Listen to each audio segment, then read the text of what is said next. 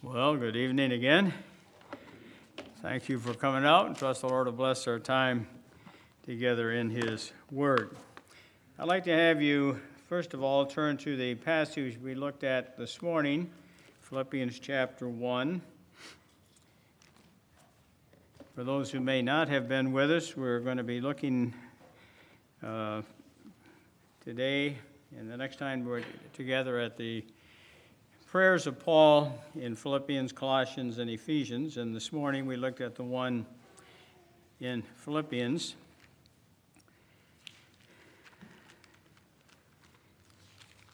And I would just like to read that to remind us again what he prayed for. Remember, this is the Holy Spirit's prayer given through Paul on behalf of the saints. And what it does, it reveals to us God's will for our lives as His children. And we notice it was a love of prayer of love. Verse 9, "And this I pray, that your love may abound still more in knowledge and in all discernment, that you may approve the things that are excellent, that you may be sincere and without offense till the day of Christ, being filled with the fruits of righteousness, which are by Jesus Christ, to the glory and praise of God." Now, we discussed that in detail this morning a little bit, and just to remind you again, this is the Lord's will concerning the type of love we should have for Him and for one another. And we mentioned that the primary theme of these lessons is God's will, my will. So we've seen here in Philippians that His will for all of us is that we are to love Him and our brothers and sisters in Christ in a very real and a very practical way. Now, if you would, turn to Colossians chapter 1, and we'll look at the second prayer we're going to focus on, the one that, of course, he prayed on behalf of the saints at Colossae. And I didn't emphasize this morning, but I think it should be emphasized. You know, I'm sure Paul prayed these types of things for himself. I have no doubt about that.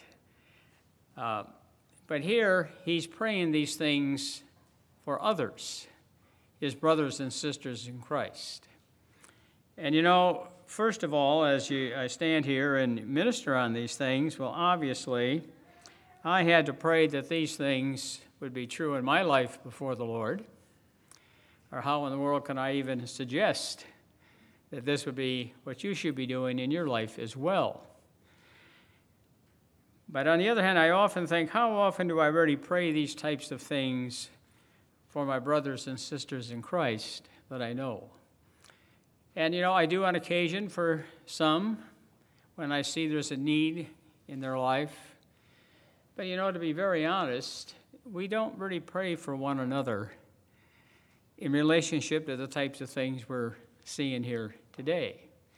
We pray for one another about many physical ailments, problems that are taking place in people's lives, for journey and mercies on the road. And these are all well and good. Don't stop doing that. But you see, here we're going to be dealing tonight with something that is extremely important as far as the Lord is concerned, because His will is that we should be praying for our saints' enlightened behavior. Behavior. Not just any behavior, but enlightened behavior.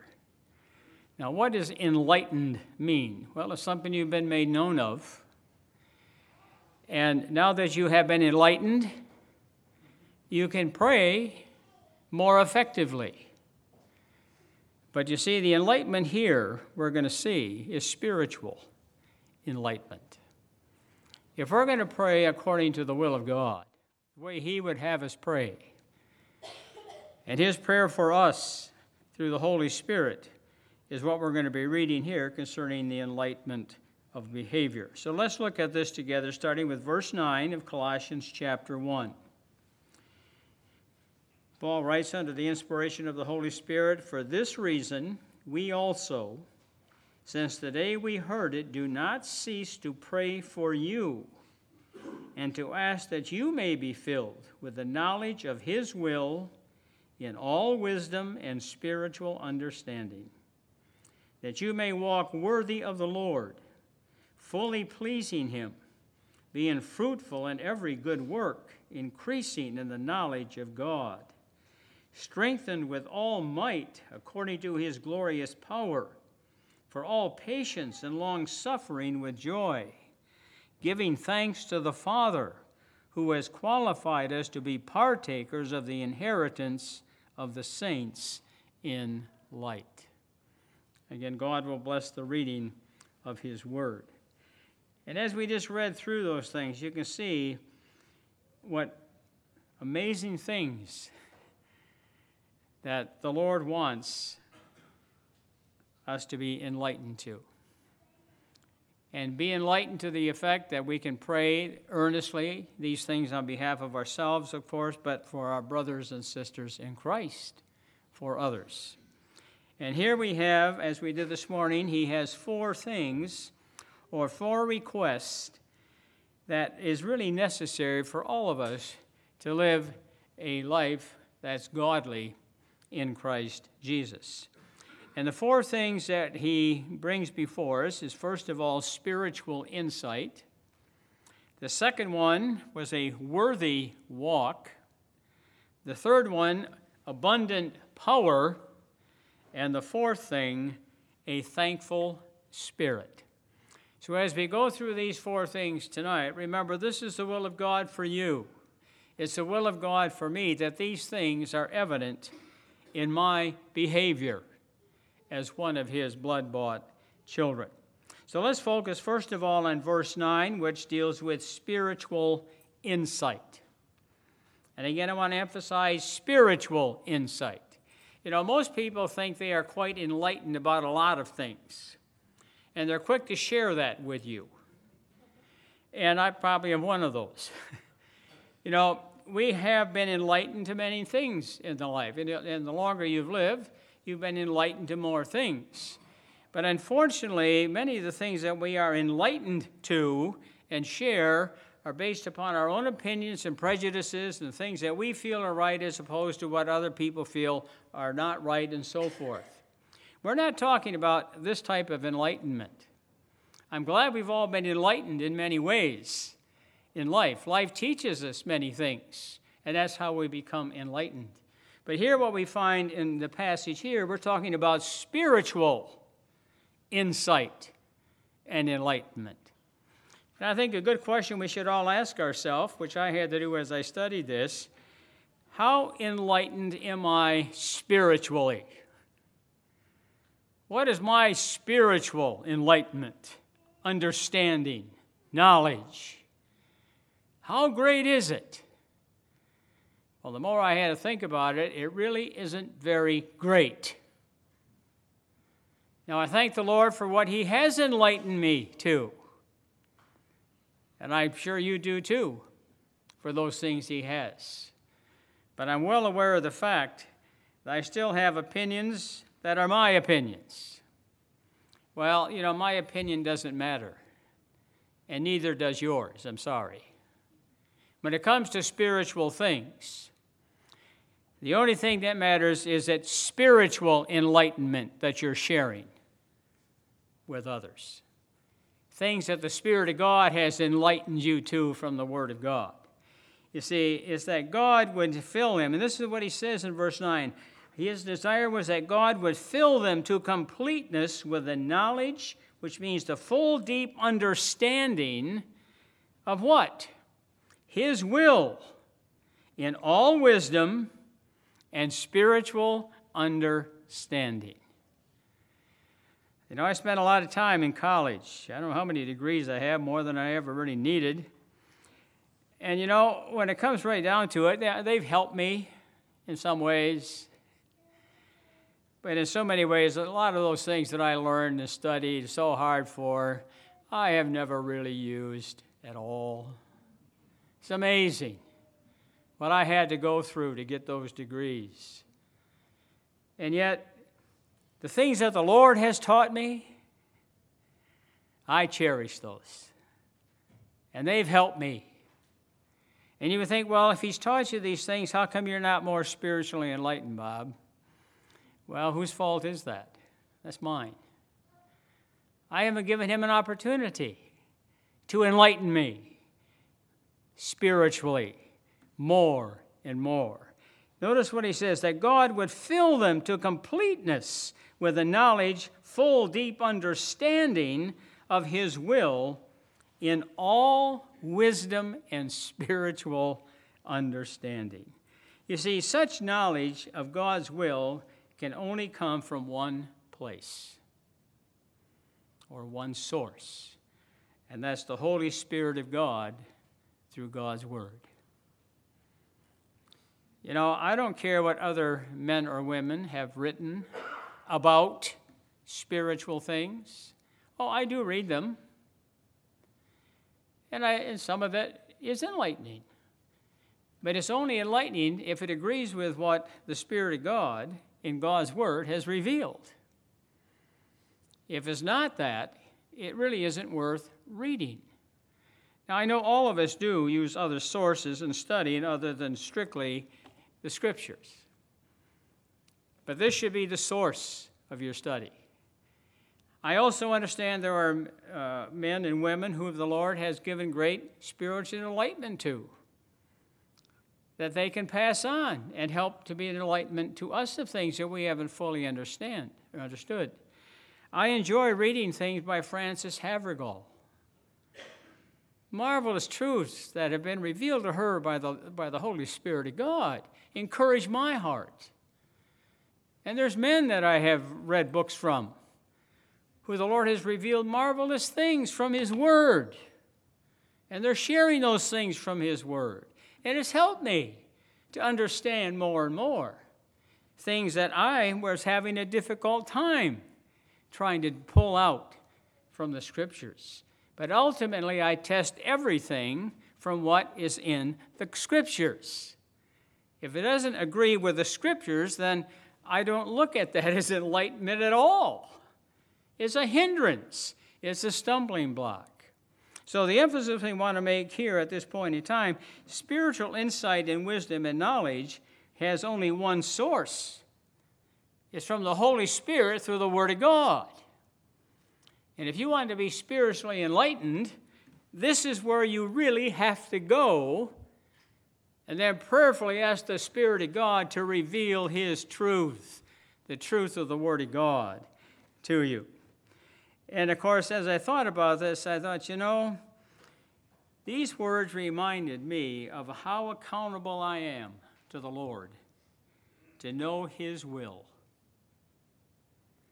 We are accountable to God to know his will. Do you understand that? He has made it very clear to us what his will is. There's no excuse for not knowing the will of God in relationship to our behavior and our life. And you know, this phrase, in all wisdom and spiritual knowledge or understanding, conveys and means that the will of God and the application of the will of God are to go hand in hand. You know, it's one thing to know what it is. It's another thing to apply it. And you know, you can have so much stuff crammed up here, and there it stays. You know, God's will is to be exercised and seen in our lives.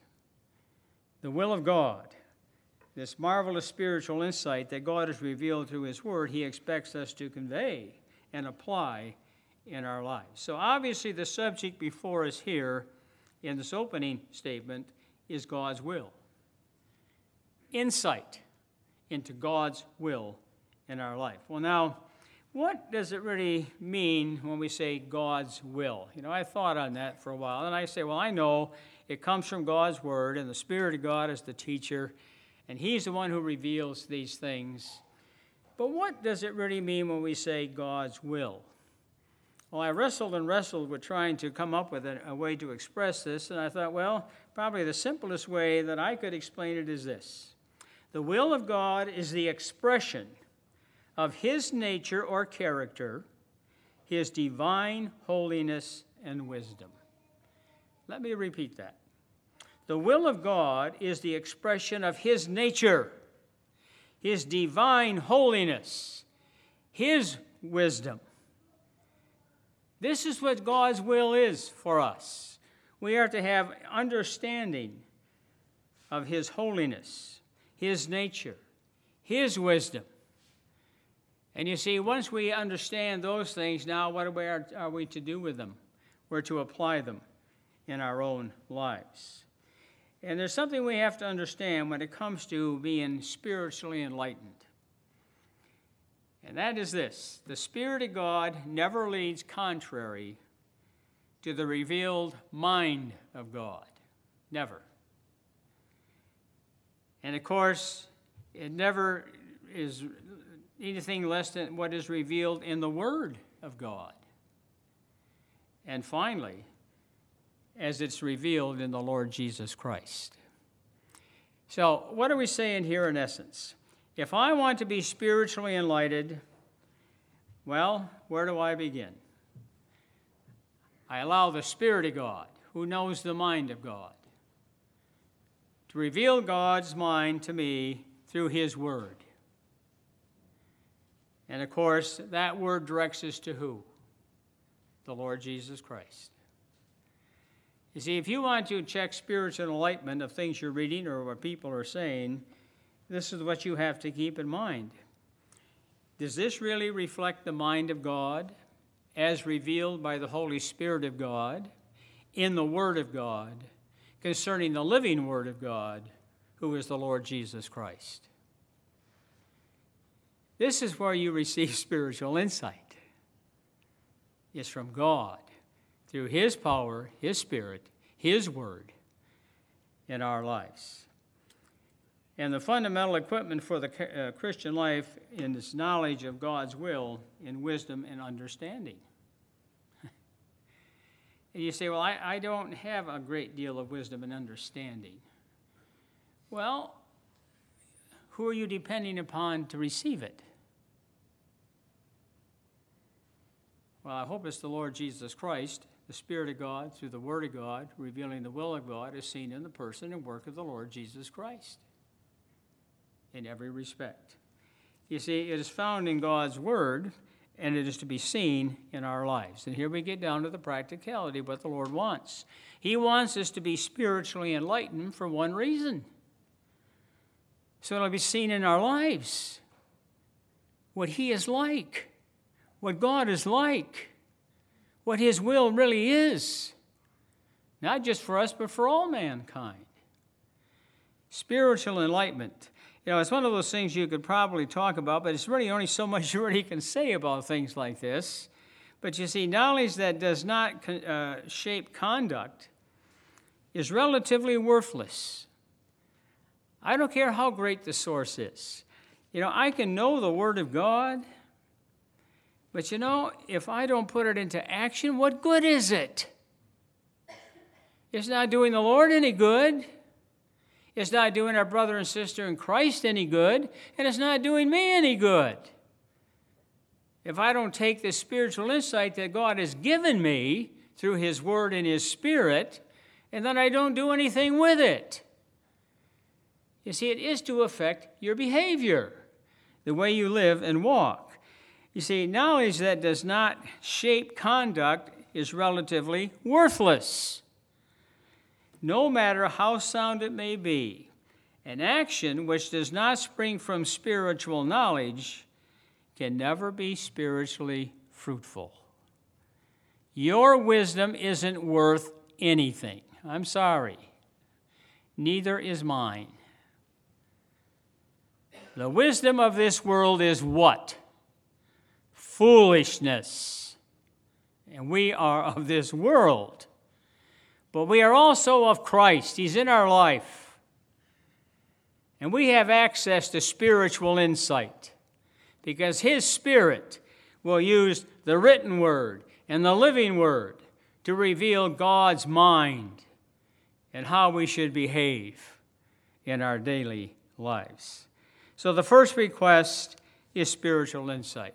I'm not saying more could be said, but I already have anything else more to add. It's just something that we want to emphasize. It comes from the Lord through His Word as the Spirit of God leads you into it. Are you allowing Him to do that? That's the Spirit of God's prayer for you. He wants you to be more spiritually enlightened. May it be so. Now, the second thing is verse 10, a worthy walk. He writes there, he wants us to walk worthy of the Lord. You know, we read, I know all of you know this verse. You could probably quote it. I'm to walk worthy of the Lord. Do you understand what that really means? How can you walk worthy of the Lord? Well, you have to walk like the Lord in a manner that's well-pleasing to Him. Not pleasing to others, but pleasing to Him. Walk worthy of the Lord, unto all pleasing of Him, fully pleasing Him. I can't say that I do that. I just can't. I can't say that I always walk fully pleasing Him. But then again, whose fault is that? It's mine. The resource is there if I allow Him to have control of my life. You see, here we have a lesson on the subject of what I would call guidance. You know, I used to be a guidance counselor. And, you know, guidance just simply means you help somebody along. You guide them along the way. And I had as a motto on the top of my personal notepad that I used to send out that I was here to help you to help yourself. You see, I can't help you, but maybe I can help you help yourself. Because the only person who can turn your life around is you, really, from a human perspective. I can't do it for you, but I can give you guidance and direction, and particularly in my atmosphere of work, it had to do with academic things, college preparation, employment preparation, these types of things. I can give you guidance, but ultimately, I can only help you help yourself to do the things you have to do. And when you talk about walking worthy of the Lord, you know, the lesson we have before us here is His guidance and direction in our walk.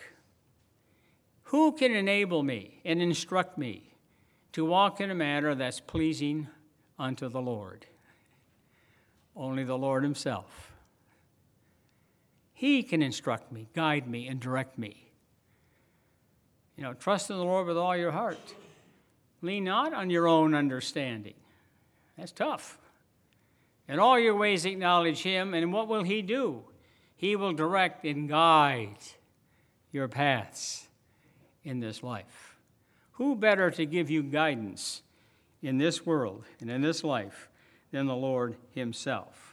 Now, this little word walk is a fascinating word. And we're going to spend probably a little bit more time on this one than the other three. But, you know, the Lord shows us His will for our lives in order that we might please Him in all we do. Does God want us to know His will? Well, of course He does. Why? So we can walk in a manner that's pleasing unto Him. We don't know in ourselves how to walk in a manner pleasing unto the Lord. And none of you can tell me, unless you direct me, to the Word. You see, it's only the Lord who is the one who is able to guide and direct me to walk in a manner that's worthy and pleasing unto Him. Now, by walking in the power and the knowledge He has given us, see, there's that spiritual insight. Once He has given you spiritual insight, now start walking in the light of that spiritual insight. And it cuts down to one little word that we all dislike. Obey. Just obey. But the Lord has taught you, obey it. Doesn't sound hard. But it is, isn't it? You see, we understand that, yes, the Lord reveals things to me. Well, why? Because he wants me to do them. And he expects me to do them. And when I do them, it pleases him. Now, this word walk in Scripture is used, of course, to describe the behavior of a believer. And, you know, it emphasizes a progressive experience in a believer's life. Now, I hope you caught a progressive experience. Walking is a progressive experience. You see, walking implies several things. First of all, it implies effort. See, the active part of our spiritual life. Now, Pat and I are really kind of big walkers. We like to walk. We do a lot of walking when we're here in California. The unfortunate thing about living in the Coachella Valley is half your walk is always uphill. And, of course, we do that first. But we find out in a hurry. To walk takes effort. All right? Think about that. Effort. If you're not applying effort in your spiritual life, well, there's no way you can be walking in a matter pleasing unto the Lord. It's the active part of the spiritual life. But, you know, effort is not enough. Because when you think of the word walk, it also means progress. You're making progress. You know, it's not only motion, but it's forward motion. You know, as we take our walk, one of them is up Highway 74, and as we turn the corner to start walking up there, we look up ahead, and where we end up, the cars are up there, and the size of the head of a pin. That's how big they look from where we start. And it's daunting to think, oh, we're going to walk way up there. But we start walking. It takes effort. But you see, it also implies progress. How are we going to get up there? You walk progressively, moving forward, step by step. And this is the way it should be in your spiritual life. You're not going to grow to maturity overnight. It's a progressive walk. See, walk in Scripture deals with our behavior. I'm to walk progressively. Yes, it takes effort, but I also have to be making progress. And I always think of Philippians 3:13 and 14 when I think about moving forward. For Paul writes there, forgetting those things that are behind, I press toward the mark. Toward means moving forward towards the mark of the high calling of God in Christ Jesus. Well, what does he really mean when he says, forgetting those things that are behind? Well, there's two possible things here that must be dealt with, that can only be dealt with by not looking back. You know, if you look back and you see the things where you have failed the Lord, and you focus on those things where you have failed the Lord, and we all have. What's the problem in looking back at those things? It will discourage you from moving forward.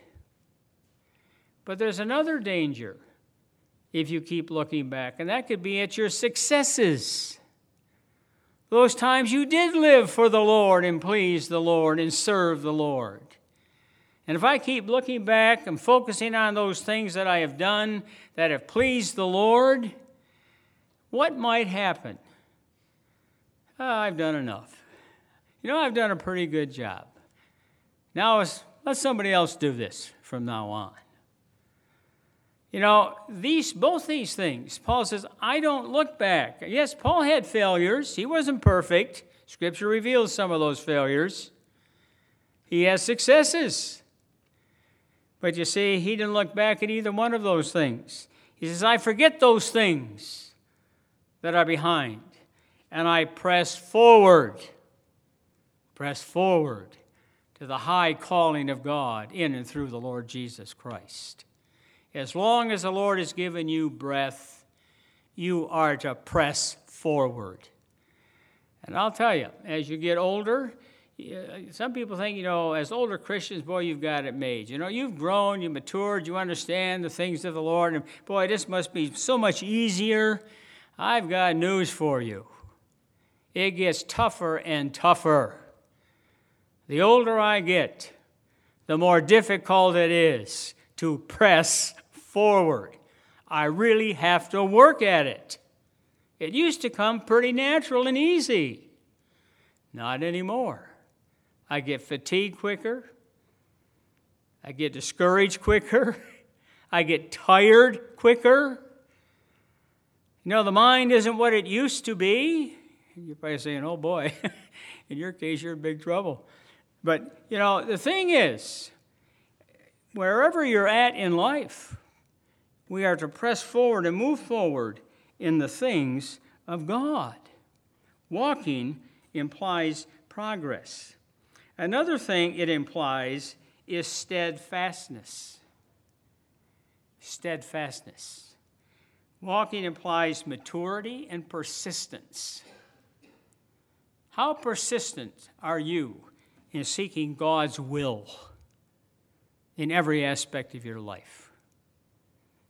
For most of us, it's kind of a fleeting thought, or we're put on the spot to do something for something. Well, then, yes. Now I'm kind of focused on that. I'm persistent in seeking the Lord's will. But it's so easy in our walk in life not to be persistent and steadfast. And there's a verse that we often use here, Isaiah 40:31. They that wait upon the Lord. And we like that first part. They that wait upon the Lord shall renew their strength. They shall mount up as wings with wings as eagles. They shall run and not be weary. They shall walk and not faint. Now, I don't know if you ever thought about it, but this is a progressive verse. What's the hardest of these three? Well, is it flying? Flying is much easier than running. Much easier. Now, of course, for humans, we can't fly. But, just as we drove out of our driveway today, there was a hawk circling around up above.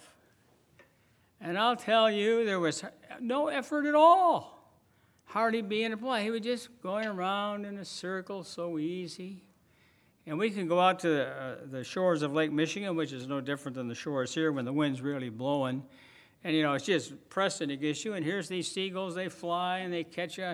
They catch that air draft, and they're just floating around up there with total ease. It doesn't take any hard work to fly. It's much harder to run than fly. But you know what's even harder than running?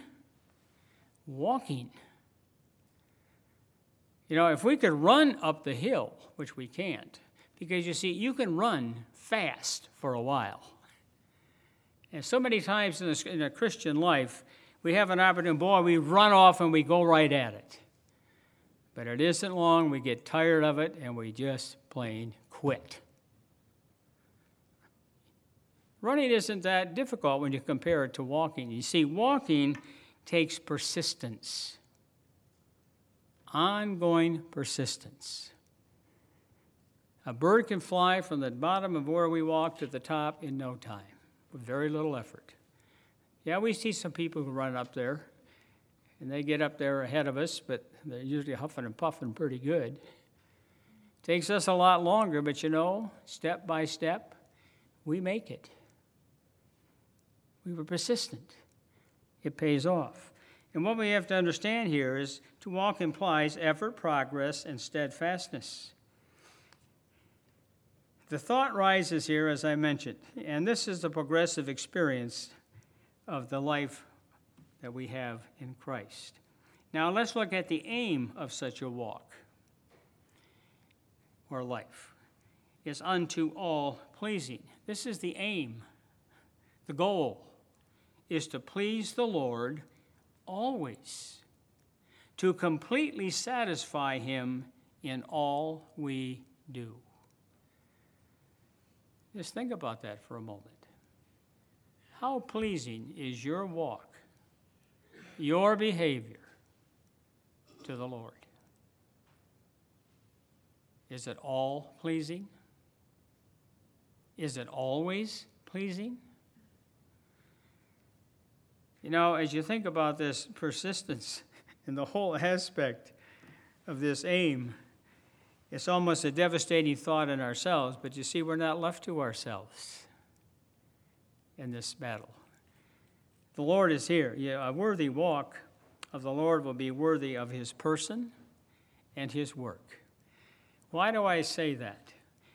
Sometimes we think, we know, but we don't really think as we live day by day about the person of the Lord Jesus Christ. Who is He?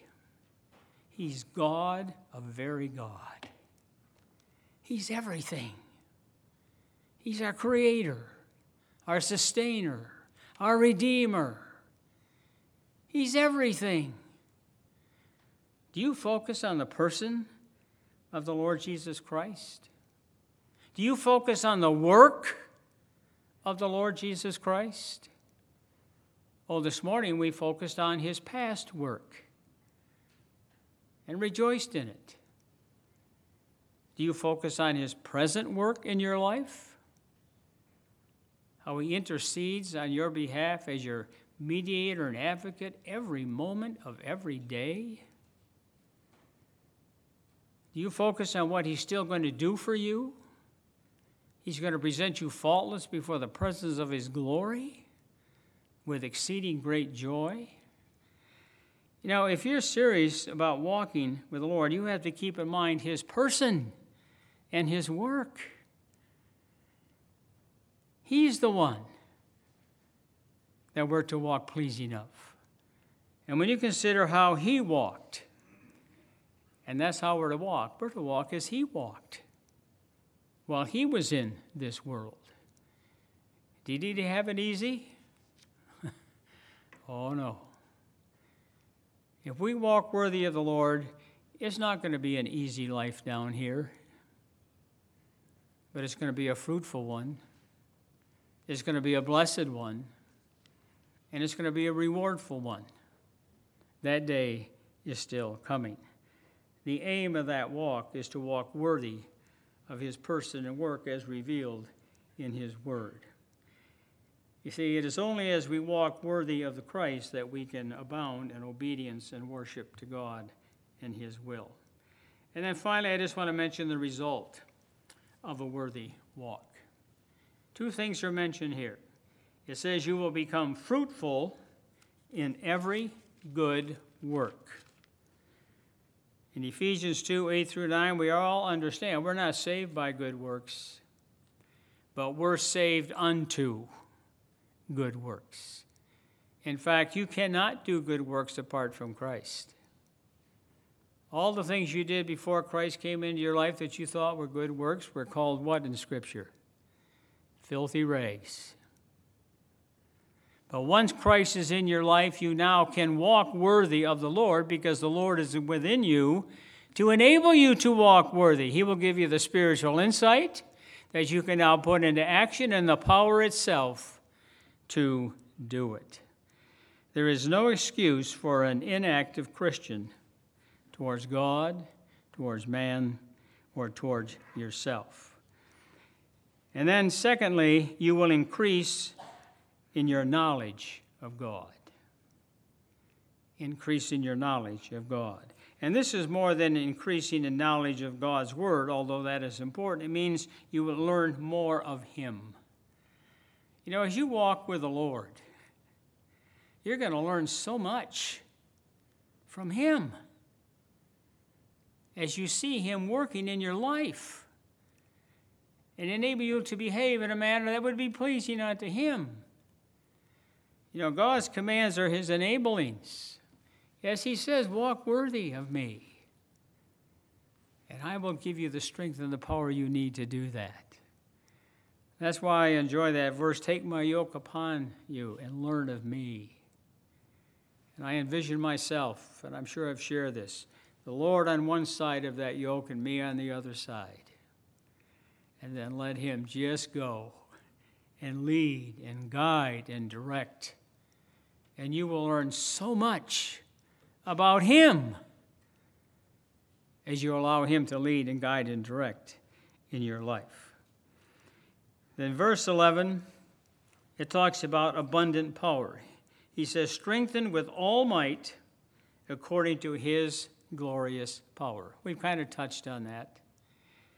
But we have to mention it because you see, you do have abundant power to do that. All of these things we've been talking about. You see, can you be all wise? Have all wisdom? Can you be all pleasing unto the Lord?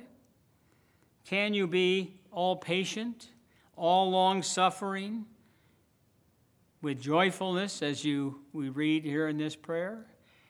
Yes. As hard as it is for us to do that in ourselves, you have abundant power within you that enables you to do these things that the Lord would like to have us do because they're pleasing unto him. And, as you look at this last aspect of things, talking about patience and suffering, but also in all patience and long-suffering with joyfulness. Patience and long-suffering have been defined in many ways. But, I suppose, again, in a simple way, patience simply is directed towards yourself. When you talk about being patient, you're looking at yourself, being a patient. You're patient with things. When it's long-suffering, it's dealing with others and their dealings towards you. And, we're supposed to be both. When things come into our life that we really don't deserve, don't become impatient. See, how do you respond? You're to be patient. And when people really abuse you, how are you supposed to respond? Just be long-suffering towards them.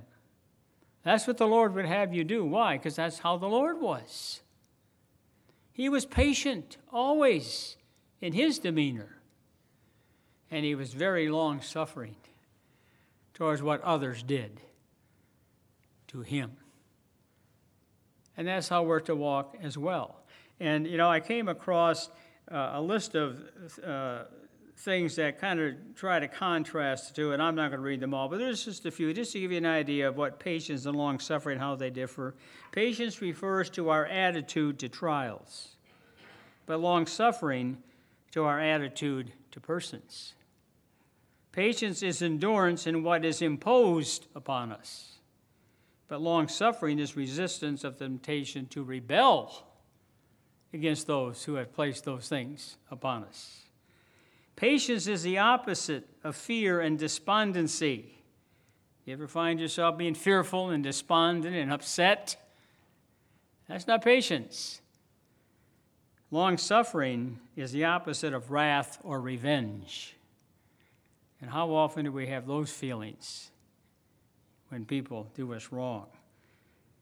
Patience is endurance in oneself, but long-suffering is forbearance with others. See, there is a difference between patience and long-suffering. But the Lord tells us here that we are to be all-pleasing in both. And he goes even a step further. And if those first two don't blow you away, you're to do this joyfully. Joyfully. Yeah. How is that possible? Because of the almighty power that's in you. That's how it's possible. Are you beginning to see why this prayer of Paul's to the church at Colossae is so relevant to the church here in Claremont and to the body of Christ wherever it may be? This is God's will for our lives, in our behavior. And the question we've had before us is God's will my will? You know, all of us can recognize our need of His abundance, power in all of these areas.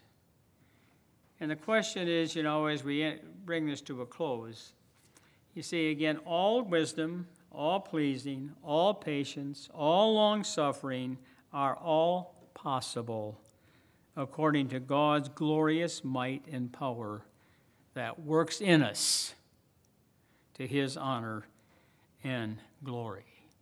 This was Paul's desire in prayer through the Holy Spirit for the saints at Colossae. It's also the Holy Spirit's prayer for us. You know, these lessons here end with a thankful spirit. We are to always give thanks to the Father. You know, there's nothing that cures more ills than just being thankful.